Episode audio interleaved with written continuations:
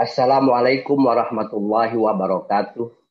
Bismillahi walhamdulillah wassalatu wassalamu ala rasulillah Muhammad ibn Abdullah wa ala alihi wa sahbihi wa man tabi'ahum bi ihsanin ila yaumil qiyamah amma ba'du. Faqala ta'ala ya ayyuhalladzina amanu idza qila lakum tafassahu fil majalisi fafsahu yafsahillahu lakum wa idza qila suzu fansuzu yarfa'illahu alladzina amanu minkum walladzina utul ilma darajat. Wa qala Rasulullah sallallahu alaihi wasallam man salaka tariqan yaltamisu fihi ilman sahalallahu lahu tariqan ilal jannah. Al hadis au kama qala Rasulullah sallallahu alaihi wasallam. Para pemirsa sekalian yang saya hormati di mana pun Anda berada, selamat berjumpa kembali dengan saya dalam rangka pengajian kitab Fathul Majid karya Syekh Nawawi Al-Bantani yang merupakan syarah dari kitab uh, Ad-Dur Tauhid fi Aqaidi Ahli Ad-Durul Farid fi Aqaidi Ahli Tauhid karya Syekh Imam nah Nahrawi Al-Misri. Yang pada kesempatan kali ini kita masih membaca atau membahas tentang sifat jais bagi Allah Sebagaimana kita ketahui dari pengajian-pengajian sebelumnya, Allah itu memiliki sifat wajib yang jumlahnya 20, ada sifat uh, mustahil yang jumlahnya juga 20, dan satu sifat jais. Kemarin sudah kita bahas tentang sifat jais itu. Sifat jais itu artinya adalah Allah menciptakan sesuatu atau tidak menciptakan sesuatu itu tidak wajib.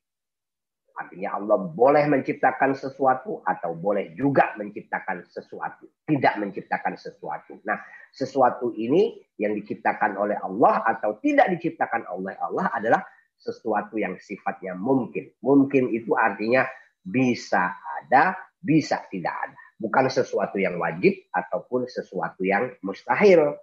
Nah, kita harus kembali mengingat juga istilah wajib dalam ilmu tauhid ini Berbeda dengan istilah wajib dalam ilmu fikih. Kalau dalam ilmu fikih, wajib itu arti artinya adalah sesuatu yang harus dikerjakan. Jika tidak dikerjakan, maka orang itu akan mendapatkan dosa. Kalau dikerjakan, orang itu mendapatkan pahala. Itu wajib. Contohnya ya seperti sholat, puasa, zakat, haji. Itu wajib dikerjakan. Jika tidak dikerjakan, orang itu akan mendapatkan siksa. Sementara wajib dalam ilmu tauhid itu adalah berarti sesuatu yang tidak mungkin tidak ada. Itu wajib namanya. Tidak mungkin tidak tidak ada. Maka wajib dalam ilmu tauhid berbeda dengan wajib dalam ilmu ilmu fikih. Nah, ini kita masih bicara soal sifat jais. Kemarin sudah dijelaskan bahwa ada sekelompok Mu'tazilah, orang Mu'tazilah itu yang mengatakan bahwa Allah itu wajib menciptakan kebaikan pada hamba. Jadi kebaikan pada hamba itu adalah wajib bagi Allah. Nah bagi kita ahlu sunnah wal jamaah itu tidak wajib. Itu bagian daripada jais. Artinya Allah mengadakan kebaikan. Boleh pada hamba. Allah juga mengadakan ketidakban, meniadakan kebaikan itu pada hamba juga boleh. Karena apa? Pada faktanya kita tahu di sini dalam kehidupan ini ada anak kecil yang sakit. Nah sakit ini kan sesuatu yang bukan sesuatu yang baik. Ada anak kecil yang bahkan sampai meninggal dunia karena sakitnya itu. Kalau Allah dikatakan wajib mengadakan kebaikan pada manusia, pada hamba, maka sakit pada seorang bayi yang masih kecil itu sesuatu yang lawan dari kebaikan itu. Dan itu terjadi. Nah kalau itu sudah terjadi, Sementara menurut keyakinan orang-orang Mu'tazilah adalah kewajiban, artinya kewajiban itu tidak terjadi. Kalau kewajiban itu tidak terjadi berarti ada kekurangan gitu. Kalau ada kekurangan, masa Allah itu kurang gitu, tidak sempurna. Dan itu tidak mungkin. Maka yang benar adalah menurut pandangan ahli sunnah al wal jamaah, uh, akidah As'ariyah atau Abu Hasan al-As'ari mengatakan bahwa Allah menciptakan kebaikan pada hamba itu bagian dari jais bukan wajib. Nah, Di pandangan kaum uh, Mu'tazilah ini kalau dalam perspektif ahlu sunnah wal jamaah ya termasuk pandangan yang sesat. Bahkan di sini pandangan kelompok al-fasiqah. Al-firqah al-fasiqah, kelompok yang fasik. Aulam yata'ammalu fi nuzulil amrod. Mereka tidak melihat faktanya bahwa banyak penyakit wal askom dan juga apa askom itu ya. Cacat gitu loh. Bil atfali yang terjadi pada anak-anak. Fahada maka fakta adanya anak-anak yang sakit, yang cacat itu la solaha bukan kebaikan. Fihi di dalam apa yang terjadi La solaha lahum, la solaha fihi lahum. Tidak ada kebaikan itu pada pada mereka. Orang sakit kok dibilang baik. Gitu. Solah gitu. Walau kana as-solahu. Seandainya kebaikan itu wajiban. Merupakan wajib alaihi ta'ala bagi Allah subhanahu wa ta'ala. Ma anzala bihim ad-doror. Maka Allah tidak akan menurunkan bahaya pada para anak-anak kecil itu. Nah, Li'annahum karena sesungguhnya orang-orang Mu'tazilah itu yakuluna mereka berkeyakinan innahu sesungguhnya Allah Subhanahu wa taala la yatruku al wajib tidak mungkin meninggalkan yang wajib gitu alaihi bagi Allah. Li'anna tarkal wajib karena meninggalkan yang wajib alaihi bagi Allah naksun merupakan kekurangan wa naksu alaihi ta'ala muhalun dan kekurangan itu sesuatu yang mustahil bagi Allah Subhanahu wa taala bil ijma'i berdasarkan ijma'nya para ulama. Tidak mungkin Allah itu kekurangan. Logikanya begini. Bagi kelompok Mu'tazilah Allah itu wajib menciptakan kebaikan pada hamba. Tapi faktanya banyak orang itu terutama bayi-bayi yang ternyata sakit uh, lumpuh, cacat sehingga dengan sakitnya itu bayi itu tidak uh, bisa hidup normal atau bahkan sampai mati. Nah, kalau kebaikan, nah cacat sakit ini bukan kebaikan, bukan sholah. Kalau Allah itu wajib menciptakan kebaikan, maka tidak mungkin itu terjadi. Faktanya itu terjadi. Nah, karena faktanya itu terjadi, maka kalau logika yang kita pakai adalah logika kelompok ahlus sunnah wal jamaah, berarti ada yang kurang pada Allah. Ya. Nah, kalau ada yang kurang pada Allah, itu berarti kan sesuatu yang mustahil. Tidak mungkin Allah itu kurang. Tidak mungkin Allah itu tidak sempurna gitu loh. Maka cara pandang kelompok Mu'tazilah ini dianggap keliru karena yang benar Allah itu tidak wajib bagi Allah menciptakan kebaikan pada hamba menciptakan kebaikan pada hamba itu hukumnya jais saja. Allah mau diciptakan, Allah tidak mau juga tidak diciptakan. Nah, gitu. Allah uh, boleh mengadakan, boleh juga tidak mengadakan penyakit itu. Jadi harus dipahami ini karena ini ada kisah menarik uh, bahwa Eh, ini sejarah keluarnya Abu Hasan al Ashari dari firqah Mu'tazilah. Jadi Abu Hasan al Ashari ini punya guru namanya Abu Ali al Jibai. Abu Ali al Jibai ini pernah berdiskusi, berdialog dengan Abu Hasan al Ashari. Jadi dicontohkan ada kasus tiga orang bersaudara. Yang satu meninggal dunia dalam usia tua dan dia orang yang soleh banyak melakukan ketaatan, rajin ibadah sehingga dia meninggal dunia masuk surga. Karena dia sepanjang umurnya banyak melakukan kebaikan, taat beribadah. Ini yang pertama. Yang kedua, meninggal dunia dalam usia tua tapi selalu berbuat maksiat. Banyak selaki, selalu banyak sekali melakukan kemaksiatan. Sehingga begitu dia meninggal dunia, dia masuk neraka.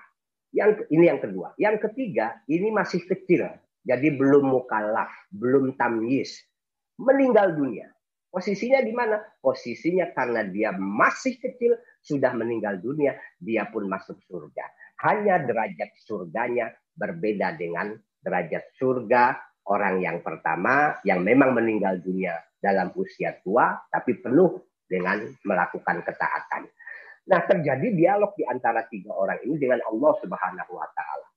Abu Hasan Al-As'ari kemudian bertanya kepada gurunya, "Jika seandainya yang kecil itu protes, ya Allah, kenapa engkau mematikan aku masih kecil? Kenapa engkau tidak membiarkan aku meninggal dunia pada usia tua dan aku banyak melakukan ketaatan seperti saudaraku sehingga aku mendapatkan derajat surga yang sama tingkatan surga yang sama dengan saudaraku yang meninggal dalam usia usia tua penuh melakukan kebaikan kata Imam Ali Al Jibai ini Abu Ali Al Jibai gurunya si Abu Hasan Al Asari dia jawab oh nanti Allah akan menjawab bahwa wahai hambaku engkau aku matikan sejak kecil sehingga engkau mendapatkan surga. Sehingga eh, si, seandainya engkau aku matikan dalam usia tua, aku tahu engkau tidak hidup seperti saudaramu yang penuh dengan ketaatan itu. Engkau akan hidup penuh dengan melakukan kemaksiatan sehingga engkau tidak jadi tidak masuk surga melainkan masuk masuk neraka. Oh begitu jawabannya. Ya, kata gurunya, gurunya Abu Hasan Al Asadi. Kemudian pertanyaan kedua nih, wahai guru, Gurunya namanya Abu Ali Al-Jibai. Yang meninggal dunia dalam keadaan tua dan penuh dengan dosa sehingga dia masuk neraka. Dia protes juga nih. Kenapa ya Allah aku tidak diwafatkan ketika aku masih kecil saja gitu loh. Sementara engkau tahu bahwa aku sampai tua nanti aku akan banyak melakukan maksiat, banyak melakukan dosa sehingga seperti sekarang ini aku meninggal dunia masuk neraka. Seandainya engkau mematikan aku ketika aku masih kecil, belum tamyiz, belum mukalaf, aku mati, aku kan juga masuk surga seperti saudaraku. Gak apa-apa, walaupun surganya di bawah, tapi kan yang penting masuk surga. Daripada sekarang ini, aku masuk neraka. Kenapa engkau tidak wafatkan aku sejak kecil saja? Nah, kata gurunya Abu Hasan Al-As'ari menjawab, dia tidak bisa menjawab pertanyaan ini. Nah, gurunya Abu Hasan Al Asari yaitu Abu Ali Al Jibai tidak bisa menjawab pertanyaan ini. Sampai dalam sejarah itu diceritakan bahwa gurunya itu agak sewot. Istilah orang sekarang itu pertanyaan ente ada-ada aja, bikin orang bingung. Kalau bahasa kalau bahasa kita sekarang ini. Jadi pertanyaan ada-ada aja, bikin orang orang bingung. Nah, sejak saat itulah Imam Abu Hasan Al Asari karena tidak mendapatkan jawaban yang memuaskan dari guru. Karena gurunya ini orang Mu'tazilah. Gurunya orang Mu'tazilah. Sehingga kemudian Abu Hasan Al-As'ari mengatakan bahwa inilah perpisahan antara aku dengan dirimu. Sejak saat ini kita sudah beda pandangan, kita sudah beda firqah. Karena bagiku dalam tradisi dalam ahlus sunnah wal jamaah Allah itu tidak wajib menciptakan kebaikan, tidak wajib menciptakan sholah, dan juga tidak wajib menciptakan al-aslah yang baik dan yang lebih baik pada hambanya. Semuanya itu sudah Allah serahkan bagi seluruh hambanya. Tergantung seorang hamba itu mau menerima kebaikan itu dan melaksanakannya atau menentang kebaikan itu dengan melakukan banyak maksiat. Jadi itu pernah ter terjadi perdebatan antara atau diskusi lah jangan dibilang perdebatan antara Imam Abu Hasan al Ashari dengan gurunya yaitu Abu Ali al Jibai yang kemudian karena gurunya tidak bisa menjawab pertanyaan Abu Hasan itu maka akhirnya Abu Hasan menyatakan keluar dari apa yang diyakini oleh gurunya yang kita tahu gurunya adalah pengikut firqah Mu'tazilah. Nah, wa minal jaizi ini tadi sudah soal apa eh, bahwa jais itu adalah sesuatu yang artinya boleh. Boleh itu artinya Allah itu boleh menciptakan eh, boleh mengadakan, boleh juga tidak mengadakan. Nah, yang diadakan ini adalah sesuatu yang mungkin ada, mungkin juga tidak ada. Alam raya ini diciptakan oleh Allah, tapi bukan merupakan kewajiban gitu. Artinya Seandainya Allah tidak menciptakan atau tidak ingin menciptakan alam raya ini, ya alam raya ini tidak ada. Hanya saja faktanya Allah menciptakan alam raya ini. Maka alam raya ini menjadi ada. Gitu. Wa minal jaizi dan bagian dari yang jais juga alladzi yajibu i'tiqaduhu yang wajib kita yakini apa ru'yatul mu'minina lillah orang-orang beriman itu akan melihat Allah azza wa jalla fil akhirah di akhirat nanti nah jadi kita wajib jais jadi kalau suatu saat alam raya ini sudah kiamat manusia sudah dikumpulkan di padang mahsyar, yang baik nanti akan masuk surga, yang tidak baik akan masuk neraka. Nah, orang-orang beriman berada di surga. Ketika orang-orang beriman itu ada di surga, maka mereka akan melihat Allah Subhanahu wa taala. Ini bagian dari keyakinan Ahlus Sunnah wal Jamaah. Dan hukumnya apa? Jais. Jais itu artinya apa? Ya tidak wajib. Tidak wajib dalam artian bahwa nanti orang beriman wajib pasti melihat Allah. Tidak artinya jais itu Allah berkehendak bisa dilihat oleh orang-orang beriman di akhirat nanti. Jika Allah tidak menghendaki, tidak ingin dilihat, ya tidak terjadi. Tapi karena Allah berkehendak untuk dilihat oleh orang-orang beriman di akhirat nanti, maka itu akan terjadi. Nah, ayajibu yaitu wajib ala kulli mukallafin bagi setiap orang-orang yang mukallaf. Mukallaf itu ya orang Islam balik berakal ayata tidak meyakini anna ru'yatahu bahwa sesungguhnya melihat Allah Subhanahu wa taala fil akhirati di, di akhirat nanti itu jaizatun bisa terjadi la mumtain la mumta la mumta mum, uh, tidak uh, bukan sesuatu yang tidak mungkin. Jadi bisa terjadi kita melihat Allah dan melihat Allah itu bukan sesuatu yang tidak mungkin. Di Allah Ta'ala karena sesungguhnya Allah Subhanahu Wa Ta'ala Allah kok menggantungkan. Apa yang menggantungkan apa? Ru'ya tahu melihat zatnya ala istiqraril jabali atas tetapnya. Atau apa istiqrar itu tetapnya al gunung fi ta'ala dalam firman Allah Subhanahu wa taala fa ini fa inistaqarra makanahu fasaufa taroni seandainya gunung itu tetap pada tempatnya maka engkau bisa melihat aku ini dialog Allah dengan Nabi Musa karena pernah di dalam Al-Qur'an itu diceritakan bahwa Nabi Musa itu eh, bahwa Nabi Musa itu minta kepada Allah supaya diberi kemampuan melihat Allah Subhanahu wa taala. Tapi kata Allah tidak mungkin kamu melihat aku di dunia ini. Karena apa? Karena kamu itu manusia yang lemah. Maka Allah memberikan perumpamaan. Fa inistaqarra makanahu fasaufa taroni. Seandainya gunung itu, seandainya gunung yang besar, yang kokoh itu tetap di tempatnya ketika melihat aku, maka engkau sebagai manusia bisa melihat aku. Nah, artinya apa? Allah itu kalau Allah menampakkan zatnya di muka bumi ini, di dunia ini, terhadap gunung saja, gunung itu akan runtuh. Gunung itu akan bergetar. Itu gunung makhluk yang kokoh, makhluk yang besar. Apalagi kalau manusia yang melihat Allah. Maka tidak mungkin di dunia ini manusia melihat Allah Subhanahu wa taala. Karena seandainya Allah menampakkan zatnya kepada gunung saja, gunung akan runtuh, gunung akan bergetar, meletus, berantakan, apalagi manusia yang tubuhnya secara fisik jauh lebih lemah dibanding gunung. Jadi ini menandakan bahwa Allah mengandaikan bahwa seandainya aku dilihat oleh gunung-gunung itu akan bergetar, akan runtuh, akan meletus dan lain sebagainya. Nah, pengandaian seperti ini membuktikan bahwa melihat Allah itu bisa. Melihat Allah itu bisa, tapi bukan di dunia ini, melainkan di akhirat nanti. Maka ketika itu Nabi siapa? Nabi Musa itu langsung uh, bertobat kepada Allah dan mengakui bahwa permintaannya itu untuk melihat Allah di dunia ini adalah permintaan yang keliru.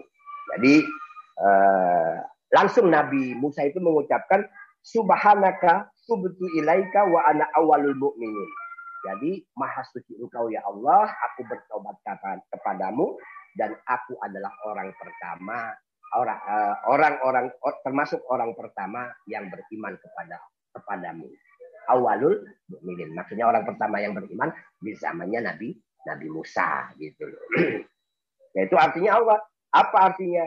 Uh, Nabi Musa itu menyadari bahwa permintaannya untuk melihat Allah itu secara kasat mata adalah permintaan yang keliru. Karena sebagai manusia tidak mungkin bisa melihat Allah di muka bumi ini.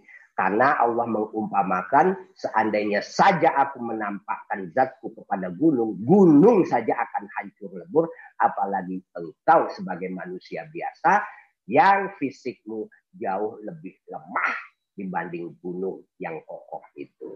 Gitu. Jadi dari ayat ini Allah itu meng apa istilahnya Allah tahu ala istiqraril jabali uh, menggant, bukan menggantungkan apa namanya uh, menggambarkan bahwa gunung itu kalau melihat dirinya atau zatnya dia tidak mungkin akan tetap tidak mungkin akan tetap kokoh tapi sebaliknya akan meletus hancur lebur gitu. Artinya bahwa melihat Allah itu sesuatu yang mungkin, sesuatu yang jais tapi bukan di muka bumi ini melainkan di akhirat nanti. Wa asbataha maka wa asbataha dan juga Allah menegaskan bahwa melihat Allah itu mungkin fi qaulihi ta'ala di dalam firman-Nya yang lain yaitu wujuhu yauma ini nadirah ila rabbiha nadirah. Wujuh-wujuh atau wajah-wajah pada hari itu akan tampak bersinar terang, cerah. Ini tentu wajah-wajah orang mukmin yang masuk surga. Wujuhu yauma idzin nadirah ila rabbiha nadirah. Kepada Tuhan, kepada Tuhan mereka. Jadi wajah-wajah ini akan memandang Allah Subhanahu wa taala. Ini ada di dalam Al-Qur'an wastikrorul jabali ketenangan gunung kokohnya gunung itu jaizun perkara jaiz ya gunung artinya bisa kokoh bisa juga meletus bergerak goyang dan lain sebagainya la mumtani'un bukan perkara yang tidak mungkin fal mu'allak alaihi wa huwa ru'yah jaizun li annal mu'allak alal jaiz jaiz. Jadi sesuatu yang digantungkan kepada perkara yang jaiz, maka perkara itu berarti hukumnya jaiz juga. Jadi gunung berdiam diri kokoh tetap itu jaiz, gunung bergerak atau goncang atau meletus itu juga jais. Nah, melihat Allah itu digantungkan pada ketetapan gunung atau kekokohan gunung itu adalah perkara yang jais, maka ru'yatullah itu juga perkara yang jais. Karena menggantungkan sesuatu yang jais, eh, se menggantungkan sesuatu pada yang jais, maka sesuatu itu hukumnya jais pula. Boleh. Lakin ru'yatuna lahu ta'ala min ghairi kaifin. Akan tetapi melihatnya kita di akhirat nanti kepada Allah itu tidak bisa dijelaskan cara. Jadi kalau ada orang bertanya, ya saya kalau memang benar orang-orang beriman di akhirat nanti itu akan melihat Allah Subhanahu wa taala. Itu gimana? Apakah sama sama dengan kita saling memandang di muka bumi ini? Wah, itu sudah tidak bisa dijelaskan. Sama dengan ketika Nabi besar Muhammad Shallallahu alaihi wasallam melakukan Mi'raj.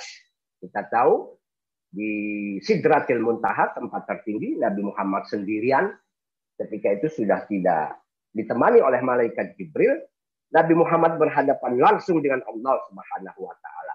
Dan ketika itu Nabi Muhammad tidak bisa berkata-kata selain kemudian mengeluarkan ucapan yang diabadikan dalam sholat, tepatnya pada tahiyat, yaitu kata kalimat at-tahiyatul mubarakatus salawatut tayyibatulillah. Penghormatan, kemuliaan, keagungan itu hanya milik Allah Subhanahu wa taala. Itu saking apa? uh, hebatnya gitu Suasana ketika Nabi Muhammad memandang Allah Subhanahu wa taala di Sidratul Muntaha sehingga tidak bisa dijelaskan bagaimana cara memandangnya yang bisa dipahami ketika itu adalah bahwa Nabi Muhammad mengeluarkan kalimat At-tahiyatul mubarakatus salawatut tayyibatulillah. Keberkahan, keagungan, kemuliaan, ketinggian. Itu hanya milik Allah subhanahu wa ta'ala. Kemudian Allah menjawab, Assalamualaikum ayuhan nabiyyu wa rahmatullahi wa barakatuh. Salam sejahtera untukmu, wahai nabi yang agung, dan rahmat Allah dan keberkahan dari Allah. Assalam, kata Nabi, Assalamu wa ala ibadiyas wa ala ibadika solihin. Salam buat kami dan uh, at-tahiyatul mubarakatuh salawatut thayyibatu lillah. Assalamu alayka ayuhan nabi wa rahmatullahi wa barakatuh. Assalamu alayna wa ala ibadillahi solihin. Salam sejahtera untuk kami dan juga untuk hamba-hamba Allah yang soleh. Itu jadi kalau kita sedang sholat, membaca tahiyat itu baik tahiyat awal ataupun tahiyat pertama atau tahiyat kedua itu harus ingat sejarahnya itu bahwa pada tahiyat itulah momen ketika Nabi Muhammad Shallallahu Alaihi Wasallam berhadapan langsung dengan Allah Subhanahu Wa Taala yaitu kalimatnya yang keluar seperti itu di Sidratil Muntaha. Itu sebabnya Nabi Muhammad pernah bersabda as-salatu mi'rajul mu'min sholat itu mi'rajnya orang-orang yang beriman. Karena sejarahnya seperti itu. Gitu loh.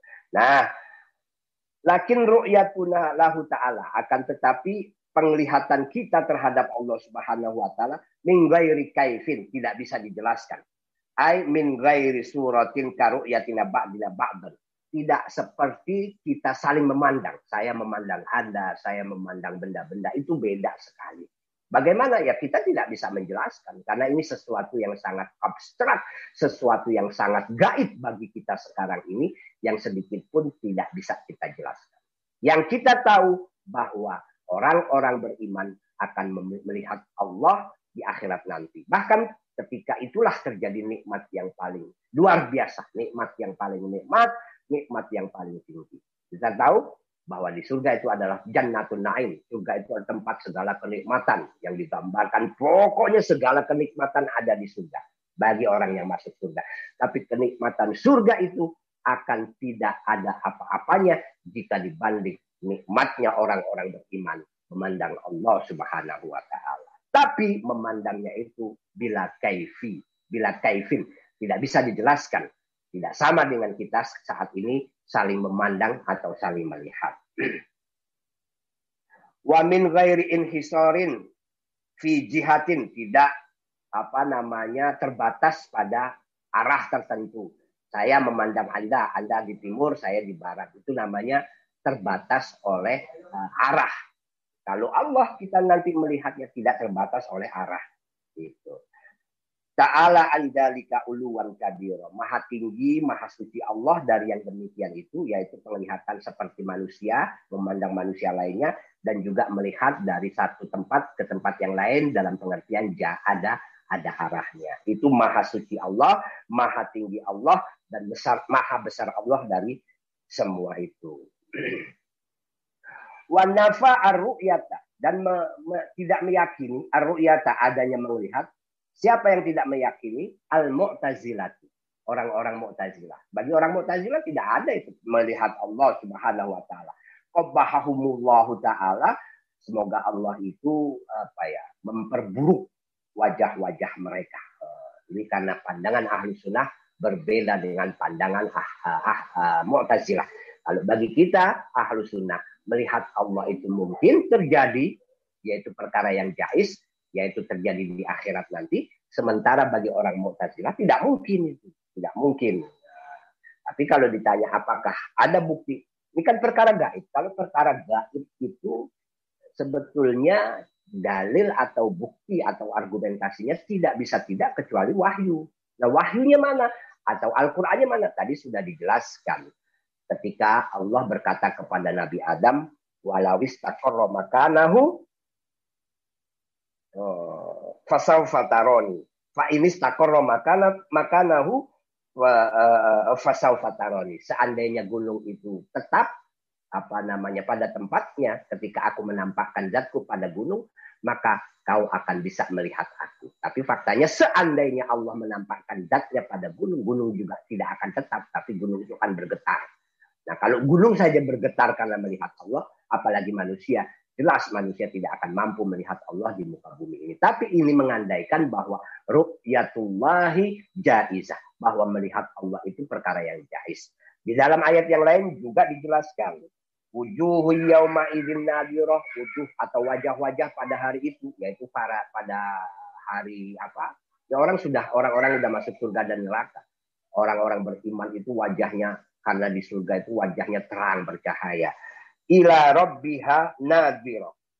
Jadi kepada Tuhan mereka, mereka itu memandang. Nah, ini ada dalilnya melihat Allah. Nah, orang Mu'tazilah tidak meyakini ru'yatullah. Gitu.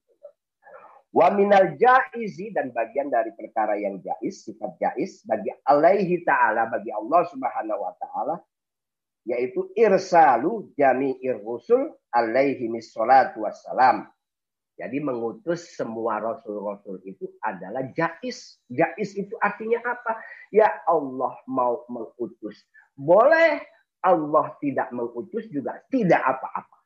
Jadi para rasul ini faktanya kemudian diutus oleh Allah. Tapi kita tidak boleh meyakini bahwa diutusnya para rasul itu wajib bagi Allah. Tidak.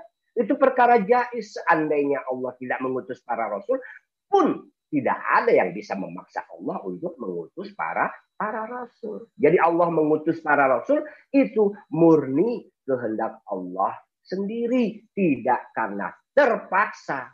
Apalagi ada yang memaksa, tidak. Karena Allah itu tidak mungkin terpaksa. Allah maha sempurna. Maka bagian dari sifat jaisnya adalah irsalul rusuli. Mengutus para rasul. Ah, alaihi wassalam. Fa irsaluhu ta'ala lahum alaihi wassalatu wassalam bifadlihi. Jadi Allah mengutus para rasul itu adalah karena kemurahan Allah Subhanahu wa taala. Jadi anugerah dari Allah buat manusia Allah mengutus para rasul itu gitu loh. La bitorikil wujud bukan dengan jalan wajib, bukan. Allah tidak wajib. Ada orang berpikir, wah Allah itu wajib mengutus para rasul. Kalau tidak Allah zalim. Tidak bisa seperti itu. Karena Allah itu mau mengutus Rasul, boleh. Tidak mengutus Rasul, juga boleh. Faktanya Allah mengutus para Rasul dari Nabi Adam sampai Nabi Muhammad SAW. Dan diutusnya para Rasul oleh Allah itu merupakan anugerah buat manusia. Kemurahan hati Allah buat manusia bukan kewajiban bagi Allah Subhanahu wa taala la bitorikil wujubi alaihi ta'ala. Li'annahu ta'ala. Karena sesungguhnya Allah subhanahu wa ta'ala la yajibu alaihi syai'un. Tidak ada satupun yang wajib. Satu perkara pun yang wajib bagi Allah subhanahu wa ta'ala. Kama marra seperti sudah dijelaskan. Wadalilu, jadi Allah tidak ada yang wajib. Tidak ada yang wajib bagi bagi Allah. Wadalilu ala anna fi'lal mumkinat au tarkaha jaizun fi haqqihi ta'ala. Dalil bahwa melakukan perkara yang mungkin itu atau tidak melakukan perkara yang mungkin itu adalah jais bagi Allah Subhanahu wa taala. Antakula maka dalilnya adalah dengan argumentasi qad tafaqo ala jawa izin mumkinah jadi semua ulama ahlu sunnah wal jamaah sudah sepakat bahwa segala yang mungkin itu hukumnya jais. Artinya jais itu apa? Ya bisa ada, bisa tidak ada. Gitu. Bisa ada, bisa tidak ada. Saya ada. Itu jais. Artinya apa? Adanya saya itu bisa juga tidak ada. Seandainya Allah tidak menghendaki saya ada, ya maka saya tidak ada gitu loh. Saya ada sebagai orang yang berkulit putih, orang bersuku A, tinggal di daerah Indonesia dan lain sebagainya. Itu juga bagian dari jaisnya Allah Subhanahu wa taala. Karena seandainya Allah menciptakan saya sebagai orang Inggris, sebagai orang orang Amerika, sebagai orang Afrika, itu pun bisa. Tapi faktanya sekarang ini Allah menciptakan saya sebagai orang Indonesia.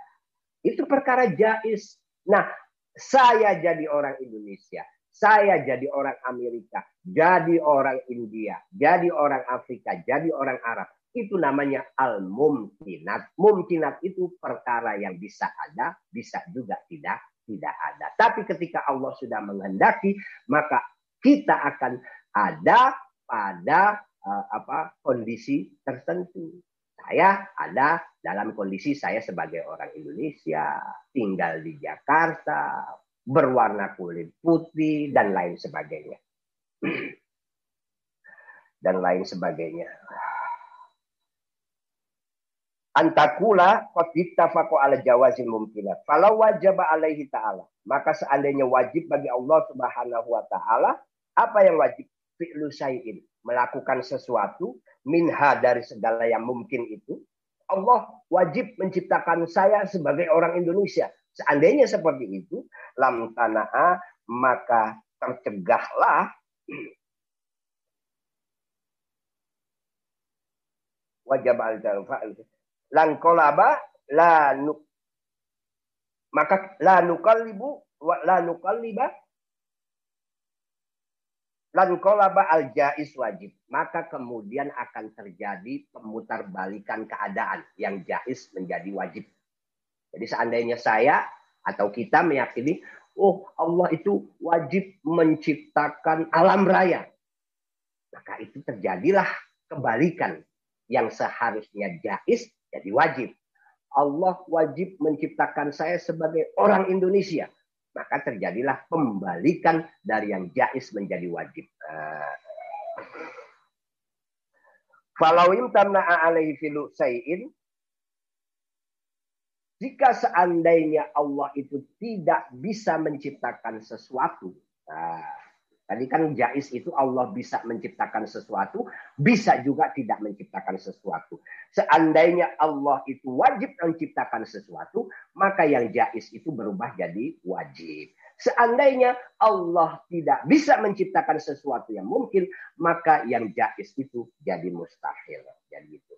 Falawim tana'a alaihi ta'ala, maka seandainya terjegah, tercegah alaihi bagi Allah, apa yang tercegah? Fi'lu sayin mengerjakan sesuatu min dari yang mungkin itu lan kolaba maka akan terjadi perubahan atau pembalikan al jaizu mustahilan yang jais menjadi mustahil.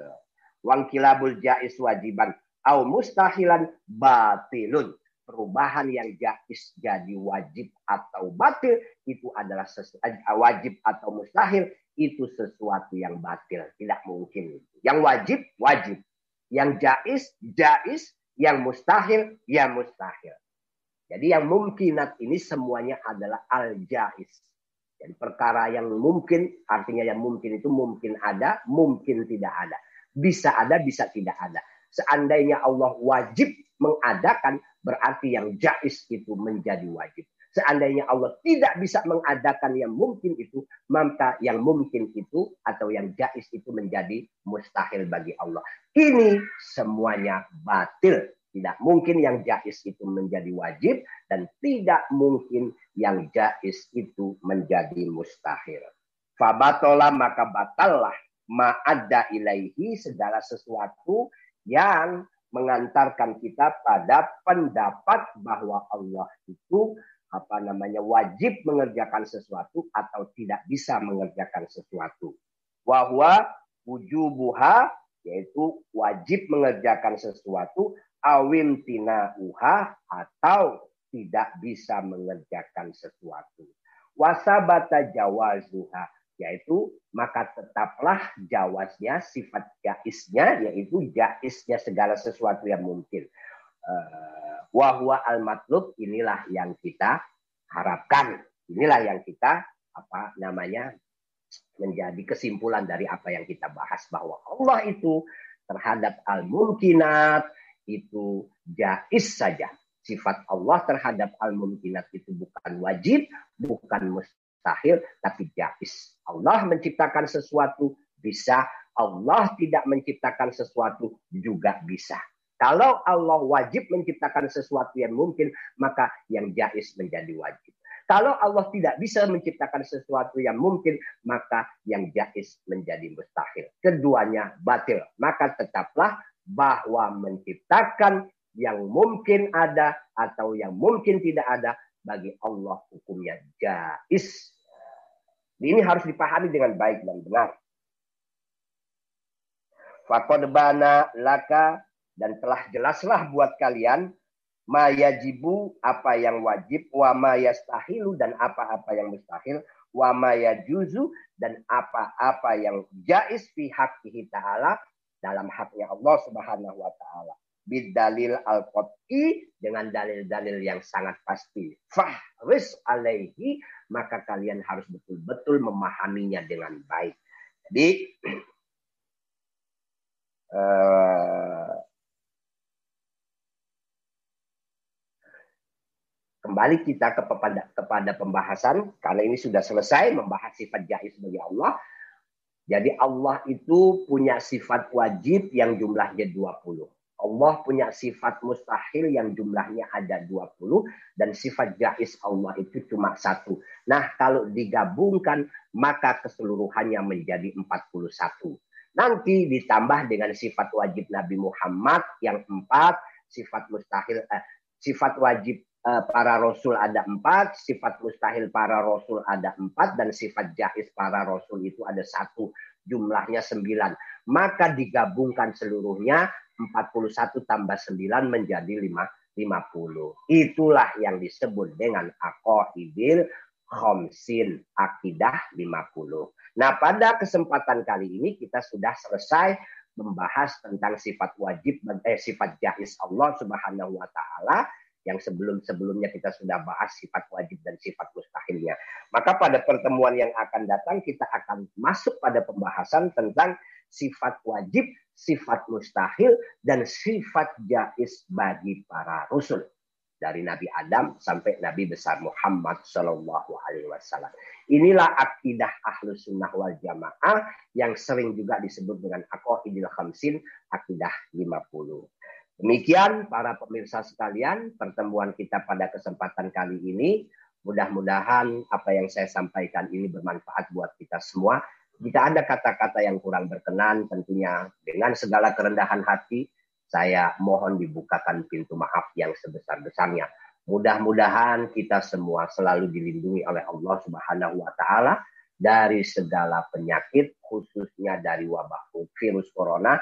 Kita mohon dengan segala kerendahan hati kepada Allah Subhanahu wa taala agar Allah segera menghapuskan atau mengangkat virus corona dari muka bumi ini sehingga kita semua dapat menjalani hidup ini secara normal. Ekonomi kita bisa kita bangun lebih baik lagi. Demikian, terima kasih. Wallahul muwaffiq ila aqwamit Wassalamualaikum warahmatullahi wabarakatuh.